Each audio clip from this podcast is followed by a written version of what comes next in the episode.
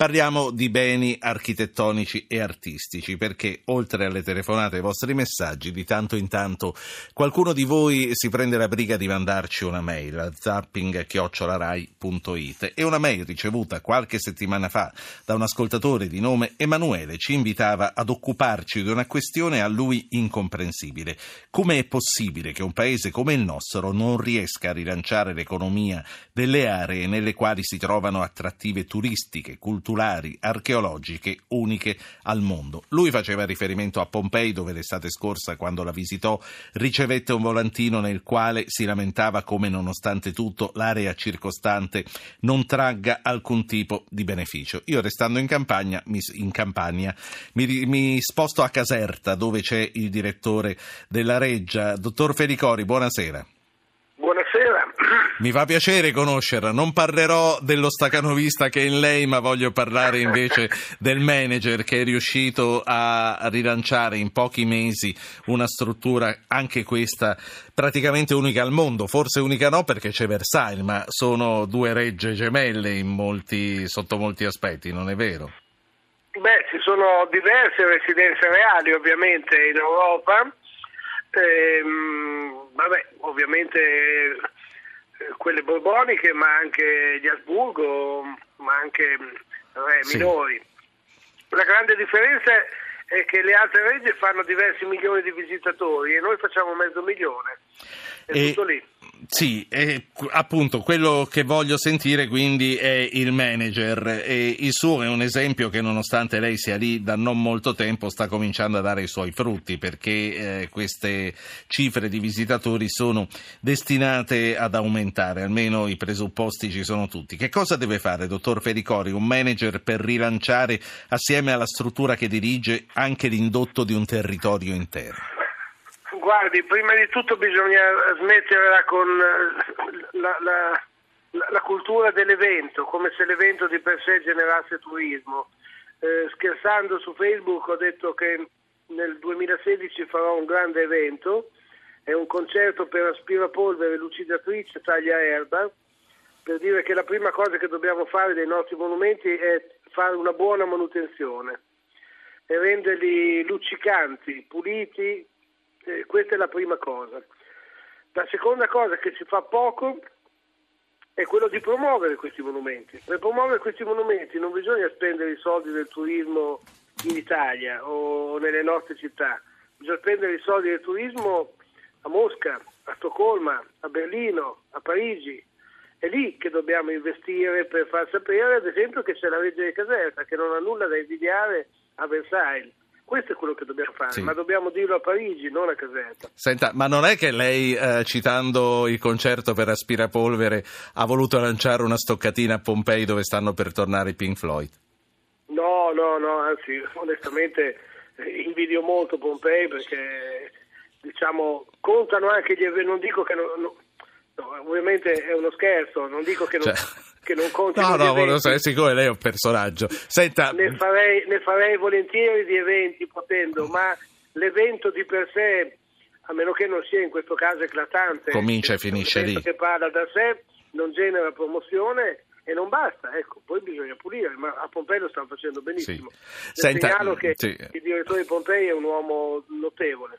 Allora, ehm, fra, fra, un attimo parte il TG2, quindi la inviterò ad ascoltare insieme a noi i titoli, però le voglio chiedere, siccome cominciano le vacanze di Pasqua e in tanti ci muoveremo, eh, che cosa si trova a Caserta oggi, domani, dopodomani, insomma, in questi giorni? Che cosa si offre di più al visitatore che magari, come me dieci anni fa, resta molto deluso dal, dallo stato di degrado in cui la trova, io la trovai appunto una decina d'anni fa. Direttore Felicò, Gregori, che cosa si trova oggi alla Reggia di Caserta per un turista? Ma guardi, intanto si troverà un, un sole meraviglioso e questo è già un buon inizio.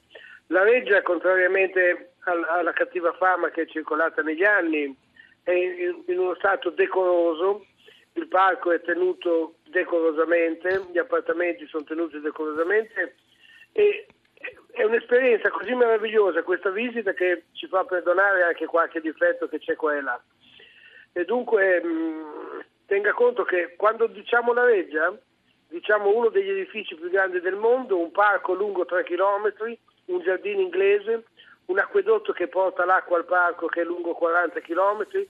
Stiamo parlando di un sito UNESCO indimenticabile. Questo si trova venendo alla Reggia. Naturalmente possiamo molto migliorare, però è una legge che merita 5 milioni di visitatori. La visita, la visita va prenotata, direttore? Eh, ci sono lunghe attese per poter entrare? No, no, no, no, no, no, no. Ci sono solo file nelle prime domeniche del mese, quando, come tutti i musei statali, noi apriamo gratuitamente ehm, gli appartamenti storici, ma non il parco, che viene il parco che, che è comunque a pagamento allora ci sono file perché naturalmente queste aperture mensili rispondono ad una domanda di cultura molto diffusa in Italia. Eh, però normalmente non abbiamo file, anche se ovviamente 500.000 nella media ecco. italiana è una cifra ragguardevole.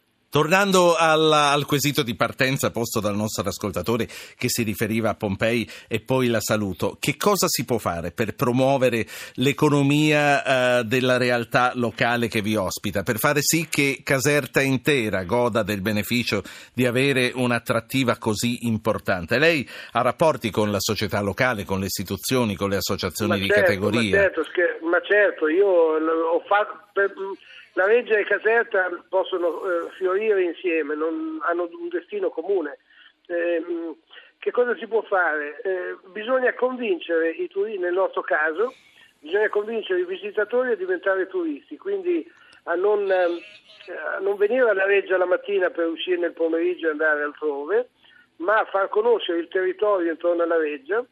Per esempio ieri sono stato a Capua, c'è un museo meraviglioso con le matres che sono un unicum nel mondo, sono stato a Benevento, è una città meravigliosa, praticamente sconosciuta.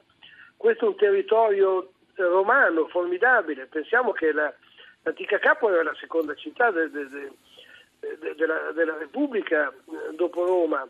Eh, pensiamo a Calassia, pensiamo sì. a, a, Santa Maria Capoavete dove c'è il secondo anfiteatro dopo il Colosseo. Senta, eh... Noi dobbiamo far conoscere che c'è un'Italia, fra virgolette, minore, che invece è maggiore e vale la pena conoscere il territorio. La faccio parlare con un ascoltatore che è un suo concittadino e poi la saluto. Piero da Bologna, buonasera. Eh, buonasera, conosco personalmente il direttore dai tempi del liceo. Dunque, eh, mia, Quindi è un giovanotto semplice. anche lei, come noi. Sì, Dica. Sì. Il discorso è molto semplice. Eh, ogni eh, bene ha la manutenzione che corrisponde al valore del bene stesso.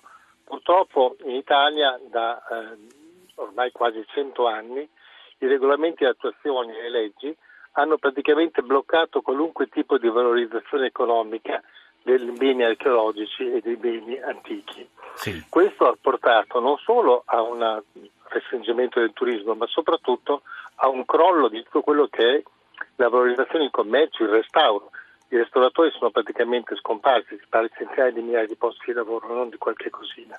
Certo. La mia domanda è molto semplice. La faccia. Si è presentato eh, recentemente un emendamento. Faccia la domanda, faccia la domanda. Piero, l'esportazione. Sì. D'accordo eh, per, questa, per, questo emendamento, nonostante le notevoli polemiche sui giornali. Va bene, sentiamo Fericori e poi vi saluto entrambi. Grazie, signor Pietro. L'emendamento sull'esportazione di opere?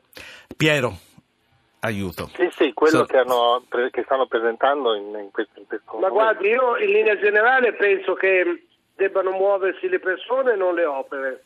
Eh, certamente le, le, le, grandi mostre sono momenti di conoscenza, quando sono momenti di conoscenza ehm, vanno fatte, però diciamo un, un grande artista merita una monografica ogni 50 anni, non ogni anno. Eh, ci sono moltissime mostre che si potrebbero benissimo non fare, però questa, questa grande fama che hanno le mostre, sì. questa popolarità che hanno le mostre, dimostra che i musei dovrebbero cessare di essere immobili e dovrebbero eh, essere più dinamici i musei stessi. C'è domanda di mostre perché i musei sono fermi.